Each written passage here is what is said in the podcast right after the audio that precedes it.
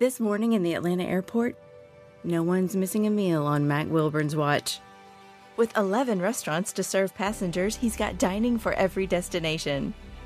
And it all started when Mac talked with First Horizon Bank about opening a franchise in the airport. Now it's open for business and cleared for takeoff. First Horizon Bank. Let's find a way. Go to firsthorizon.com slash Mac. First Horizon Bank member FDIC. This segment of the show is sponsored by Finn Cycles. It's time to rethink golf. The game is at a tipping point. The young people we need in the game don't have four and a half hours to spend out on the course. Pairing Finn Cycles with a desire to play ready golf can cut playing time in half because all golfers go directly to their own golf ball. Plus, it's tons of fun.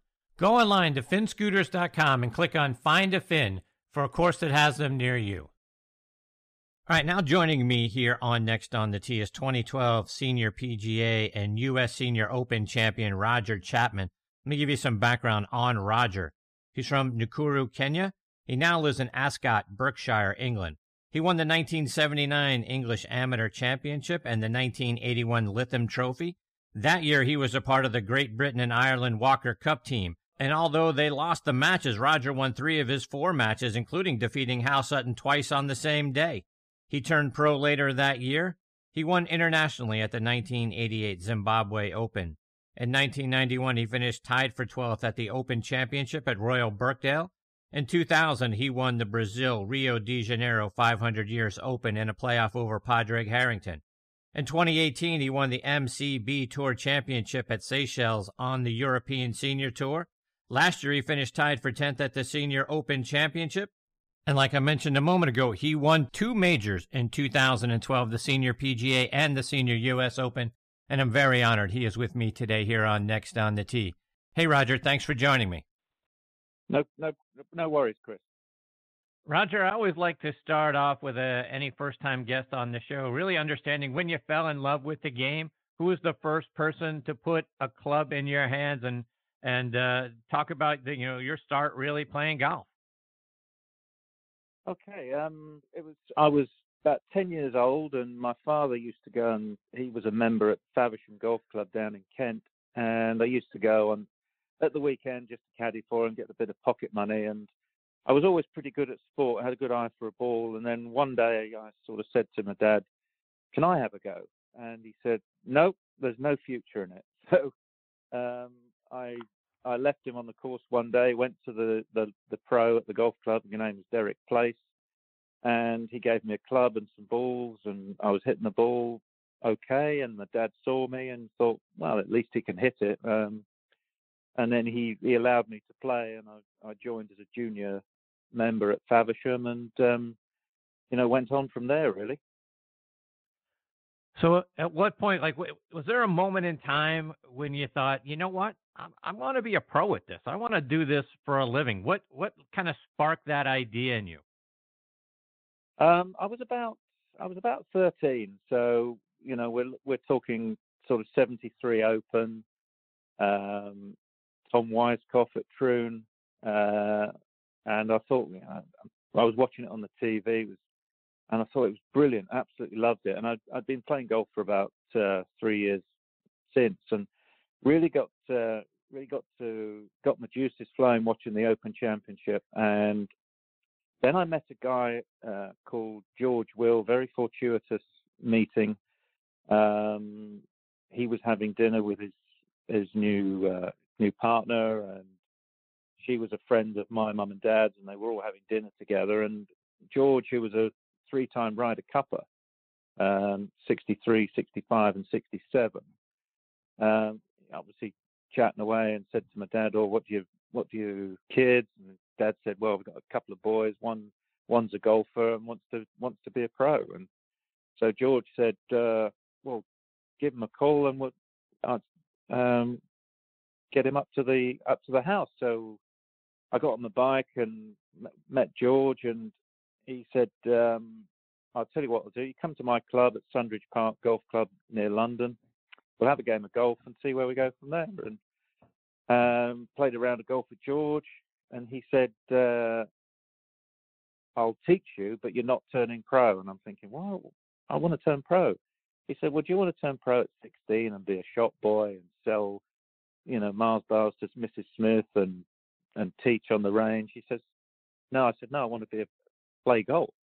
He says, "Right, okay, well, we'll we'll do it this way." And and what we did, we we played junior golf and then uh, youth golf and men's senior, got to men's senior level, and you know, I got, I won, as you said, I won the English Amateur, the British Stroke Play, which is pretty much the Lytham Trophy.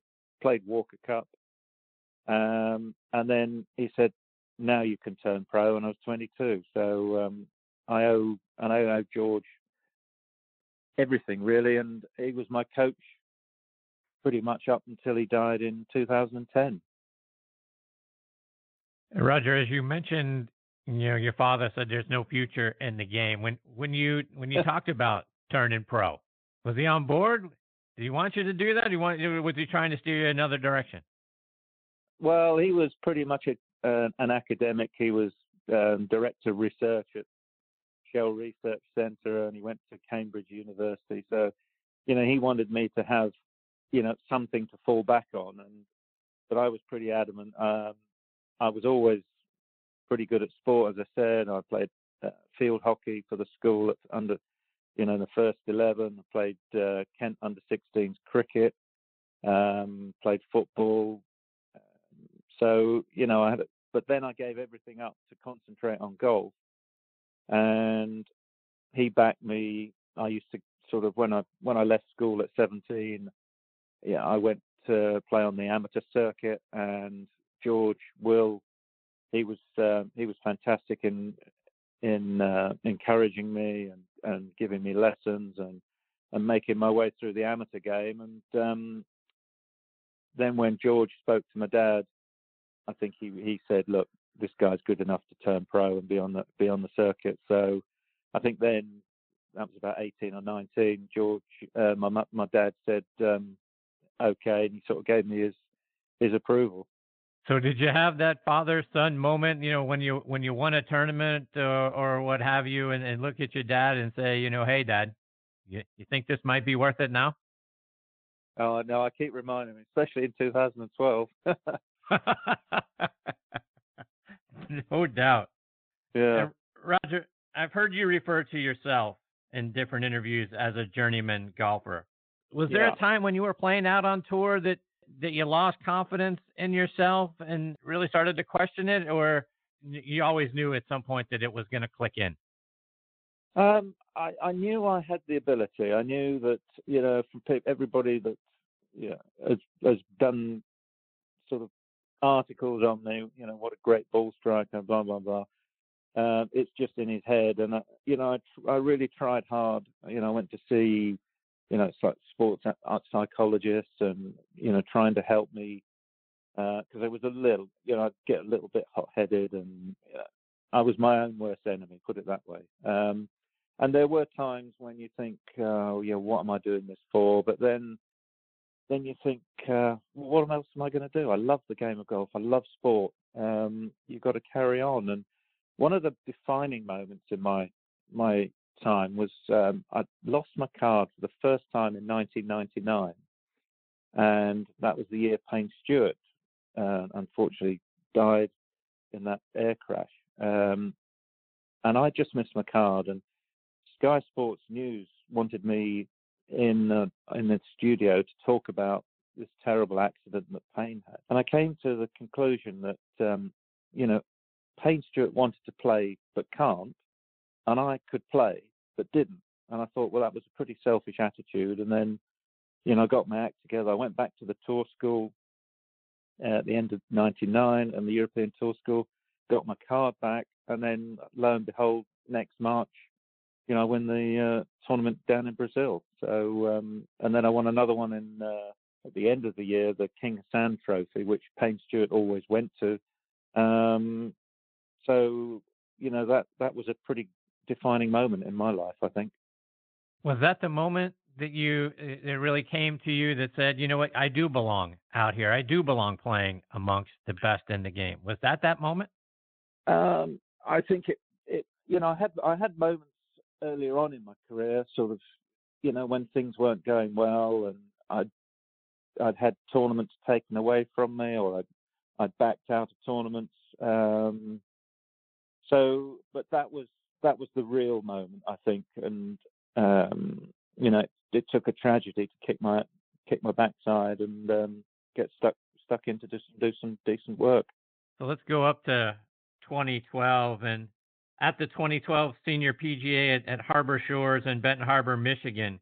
You win that tournament by two over John Cook and three over Hale Irwin, and uh, you became the first person since Irwin in 2004 to hold the, at least a share of the lead for all four rounds of that event.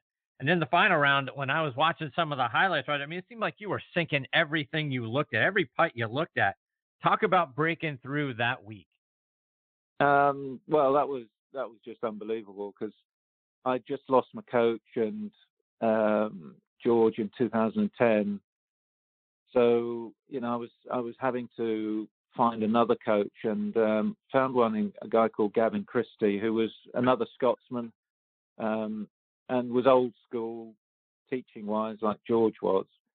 And he just refined a few things that um, you know George and I were working on, and then that that year in 2012, I'd played three rounds of golf, three competitive rounds of golf um, in May, about two weeks before the, the PGA at Harbour Shores, and just everything just clicked.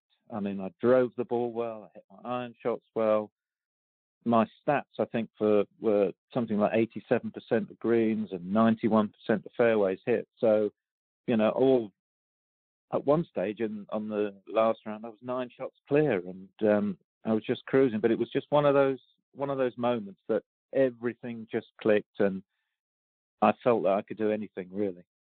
Roger, I'm guessing you're a bit superstitious because I read that you ate at the same restaurant, the Grandmere restaurant, you Wednesday night before the first round and then for the next three nights in a row. Talk about that. Yeah, that was funny. Um, I was I was on my own. Uh, my wife hadn't come over because I was just away for one week, and um, I came down to reception on the on the Wednesday night and asked the guy, you know, is there anywhere decent to eat around here? And, and he said, oh, there's a place just up the road, about a mile up the road from where I was, where my hotel was, and I went there and sat on my own. I took my I took a book and uh, I was reading a, a Jo Nesbo book and um, had a meal. And next morning I was off early. I shot 68. Uh, I was uh, fortunate before to go out before the the winds really got up, but I played lovely, no mistakes. And then I thought, well, okay, I'll go back there again, to the Grandmere Inn. And I'm leading the tournament, and I don't think they'd sort of realised who I was yet. And then uh, sat down, had another meal, went out next day, shot 67. I thought, well, I, I've got to go back, um, you know, Friday night. And um, so I went back Friday night. Now they're, they're, oh, this is the guy that's leading the tournament, you know, blah, blah, blah. And they were looking after me. I went, had another, you know, read my book on my own, same table. Um, and then on the Saturday night, uh, Bobby Clampett and David Frost said, oh, they'd got a house and they said, "Oh, we're having a barbecue tonight." I said, "Sorry, guys, I'm going back to the Grandmere and on my own. I wasn't going. I wasn't going to break the uh, break the sequence." That leaves the question, and I read that about uh, Frost and Clampett inviting you for dinner. So was it a genuine, "Hey, come have a barbecue with us," or "Hey, we heard about this streak you're on. We got to break up this streak if we got a chance," because Frost only finished a few strokes behind you. Was he trying to break no, the no, streak or were, invite you over for no, dinner? No, no, they were they were really good. They totally understood, and because I think a lot of golfers are a bit superstitious. Um, I wore the same shoes every day, the black shoes. I wore the same black hat. It didn't go with my blue outfit on the last day, but who cares? I, I wasn't going. I wasn't going to break anything that day, that week. so the, the other other question about the dinner: Did you eat the same thing every night when you went back? Was it that ritual? No, no, no. I had four different things because um, when I went back in 2013, because I was defending champion, uh, we went to Harbour Shores um, to do some stuff with the first tee and, and the kids clubs and everything. So, but then they took me to uh, dinner on uh, one of the evenings, and the restaurant um, they gave us all the four meals that I had. Were four different meals, um, but uh, they they remembered what I had, and then they gave me a voucher saying that um, I've got free food for life at the Grandmere Inn. Wow. Because they, they got so much publicity out of it. You know, everybody's saying, where are you eating? Oh, the Grandmere Inn. And people shouting down the fairway, hey, Raj, you've eaten at the, eaten at the Grandmere Inn tonight? And I'm thumbs up. And, you know, it was all, it was brilliant. It was good fun. Roger, a few weeks later, you returned to Michigan, this time at Indianwood Golf and Country Club for the U.S. Senior Open. You won there thanks in part to a final round 66. You came from four shots back against a guy who doesn't give up many leads, and that's Bernhard Langer. Talk about you know your mindset going into Sunday and um, what it was like coming coming through. And once he started to come back just a little bit, you were off and running.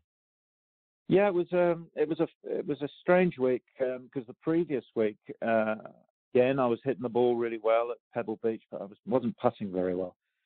And my wife, she was on this trip this time, and on the Saturday night, I'm at um, on the putting green at Pebble, and I said, "Come out and have a look at," because you've watched me putt. She said, uh, "Okay." So we went out for about half an hour, 45 minutes, and she says, "What's that? What you you, that forward press you do, where where's that gone? I said, have I stopped doing it? She said, yeah.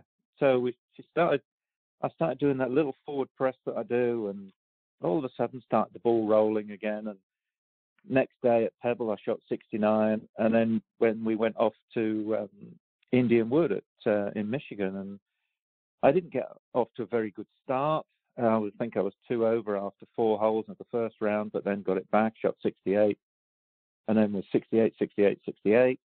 And as you say, four shots behind Langer, you everybody's sort of looking at each other playing, saying, okay, we're playing for second spot. And um, I'm second to last group out. And I par the first and birdie the second. And then Bernhard he pars the first and then he double bogeys the second. So all of a sudden that three that four shot lead has immediately gone within half an hour to one shot. And now I'm thinking, right, game on here. And I played again. I played fantastic, uh, fantastic golf. In I think I shot lowest, uh, the lowest score of the day, and people said it was windy, but I was such, so in the zone. I never felt any wind at all. It was, uh, it was, it was, it was weird. When I look back at the recordings of it, and I could see the trees you know, rustling in the in the in the background shots. I'm thinking, it wasn't that windy, was it? So you know, I was again in the zone, and the two weeks in Michigan were, you know, the best two weeks of my career, really. Roger, from a strategy perspective, heading into that round, knowing you're four shots behind him, were you going? Was it an idea of go for broke? I got to try to make as many birdies as I can here, and then like you say, half an hour later when it's down to one, do you have to change your mindset and your strategy at all because now you don't have to go for broke on every single hole? No, I, I um, my my attitude was that you know I've got to. I posted a number in my mind to to have at least a chance, and I always felt that. I mean, Langer, I think he shot 64 the third day, and he hold he hold everything. I mean, he was holding 30 footers, 40 footers, and you and I know that when somebody shoots a 64, it's very difficult to to sort of carry on the next day. And I thought in my back of my mind he would be hard pressed to shoot, you know, a 68 or better. Um, so I thought, well, if I could shoot 66 or 65, uh, that was my that was my goal for the day. Um, and then we'll see where that happens. You know, I can't do any more. Uh, if I can shoot 65, 66, I'll have shot, you know, I've uh, sorted my goal out for the day, and we'll see where it goes. And uh, lo and behold, Bernhard shot, uh, I think it was a 72 in the end. Uh, so, yeah, he was struggling. Um, I played great again, really solid from tee to green. I didn't didn't change my mindset. Um, it was a tight course. Uh, the rough was up. Um, I just again drove the ball really well kept it on the fairways, um, hit my iron shots pretty close, and again, you know, got the putter rolling, which my wife sorted out the previous week, so I've got her to thank for that one. Hey, Roger, it wasn't easy coming down the stretch in the tournament. Your lead was cut to one on 16, and then on the par 3 17th, you hit a five iron from about 203 yards to six inches. Talk about the perfect shot at the perfect time. Talk about that shot. Well, it was it was um, 16 was a big hole because I I and Corey Pavin, my playing partner, birdied. So I had a, a three shot lead over him, and all of a sudden that's down to one. And then uh, 17, he hits a he hits a great shot, one of his chase and runs up the up the green um, to about uh, it's about 15 feet or something, 20 feet. Really good shot. And the wind was directly right to left. It wasn't hurting or it wasn't down breeze for, and it was just off the right. And I, it was just a perfect five iron. I thought if I just turn it on the wind um, and I can pitch it just short of the, you know, the slope up to the the back tier, um, hopefully it will run up. And you know, my goal was to get inside um, Corey's shot when, and I did. It was a, it was the shot of a lifetime for me, um, and you know, a perfect shot at the perfect time. And then you go to 18, and you you hit your tee shot a bit into the crowd. You end up making mm-hmm. par. Talk about gathering yourself after that tee shot and getting yourself in a position to par and win the tournament. Well, I, I now had a I now had a two shot lead over Corey, and I thought, well, if I don't do, you know, the the main trouble on 18 was uh, there was bunkers on the right and trees and horrible gorse, um, long grass on the right hand side, and I thought, well, left half of the fairway, um, even if it runs through that where all the crowds have been trampling down, you know, it won't be too bad, and um, just pulled it a little bit. Um, it hit I think it hit a spectator and then dropped down um, into a bit of a fluffy lie. Again, I, I think I had 219 down downhill. And it's huge, huge green.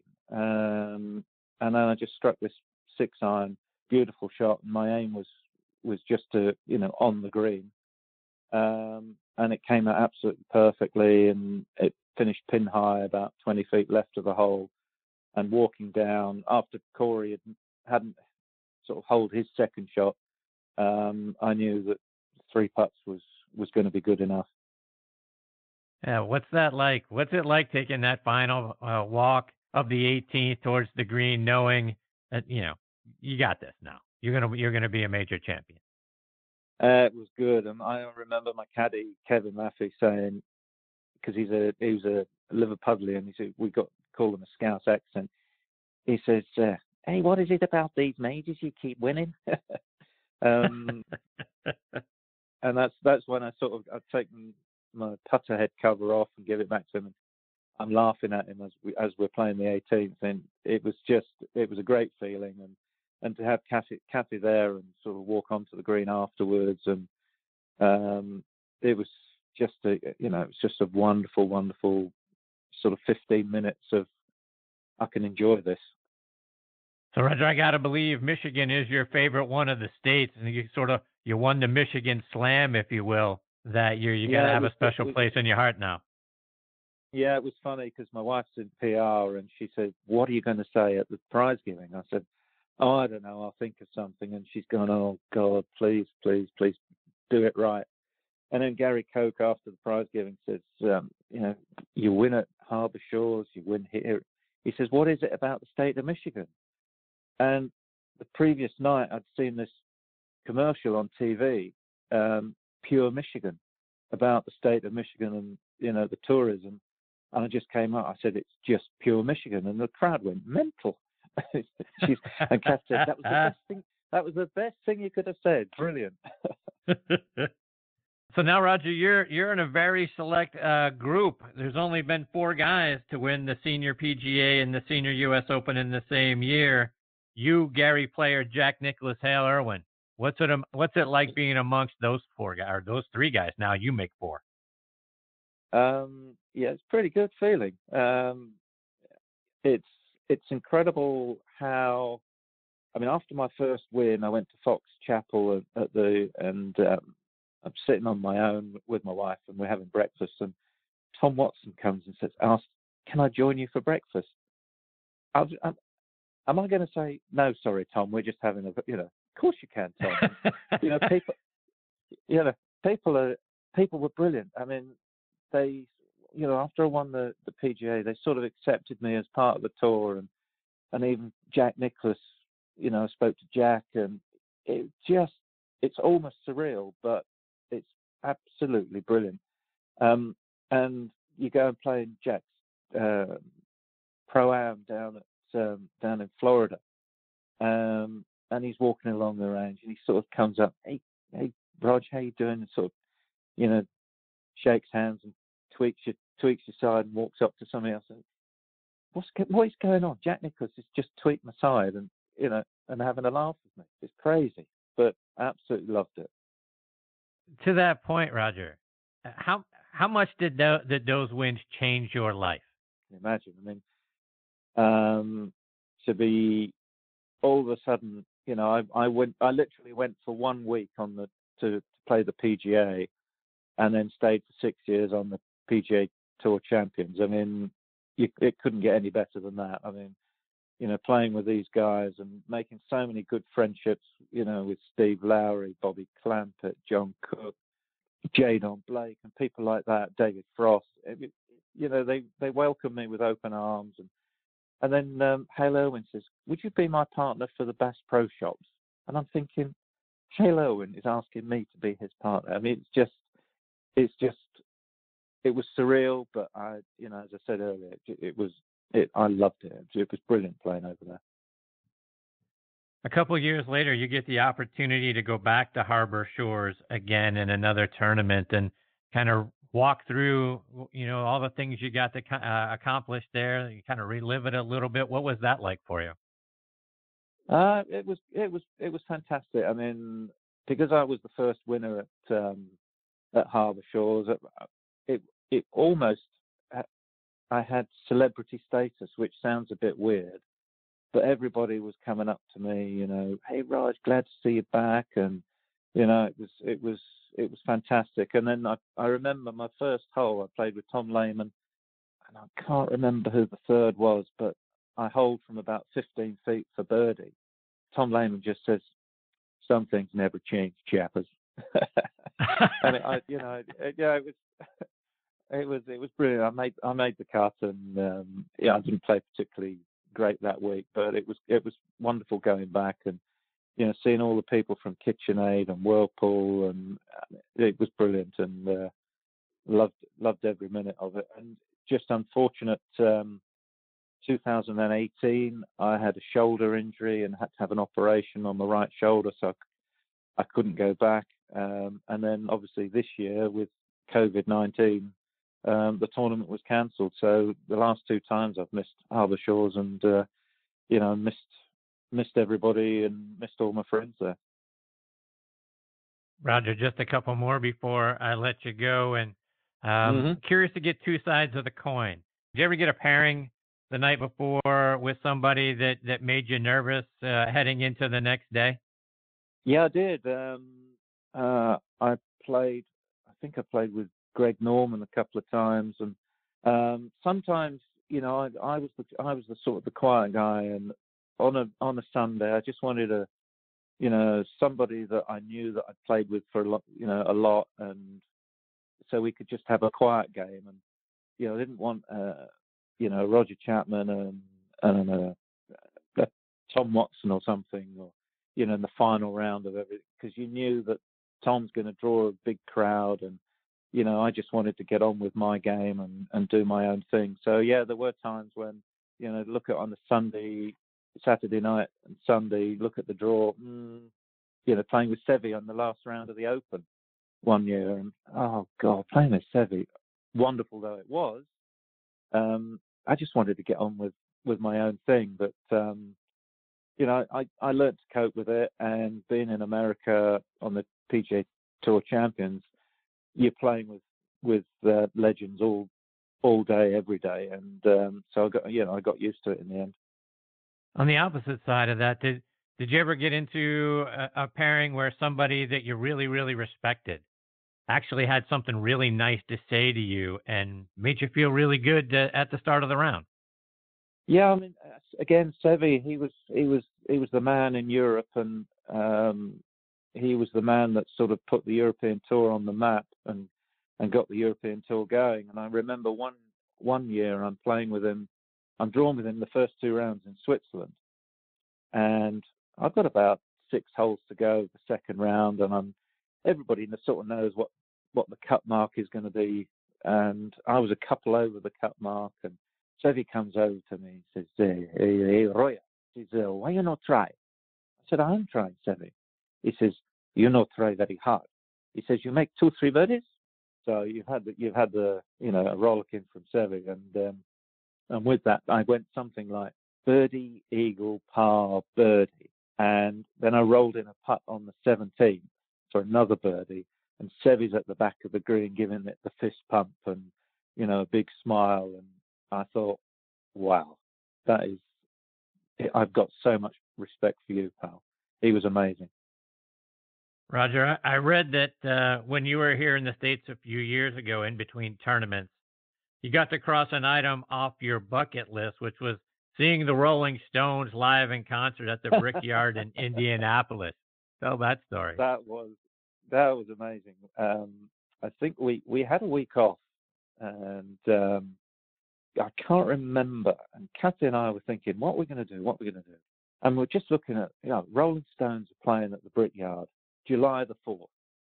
I said, come on, let's go. So we bought tickets and we said to, um, we said to John Cook, I said, look, we're going to be, we're going, we're doing this. He said, what a great idea. Because um, his father was heavily into uh, motor racing. And he said, uh, next morning, he says, we got two tickets as well.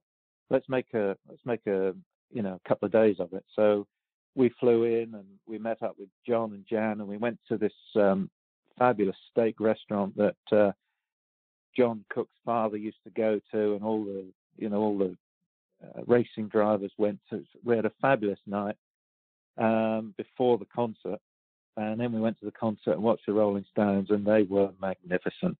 And it was uh, it was a one heck of a night. And then John and you know the four of us went back in a in a in a taxi to the hotel and had a couple of drinks and you know it was it was one of those nights that you'll never ever forget.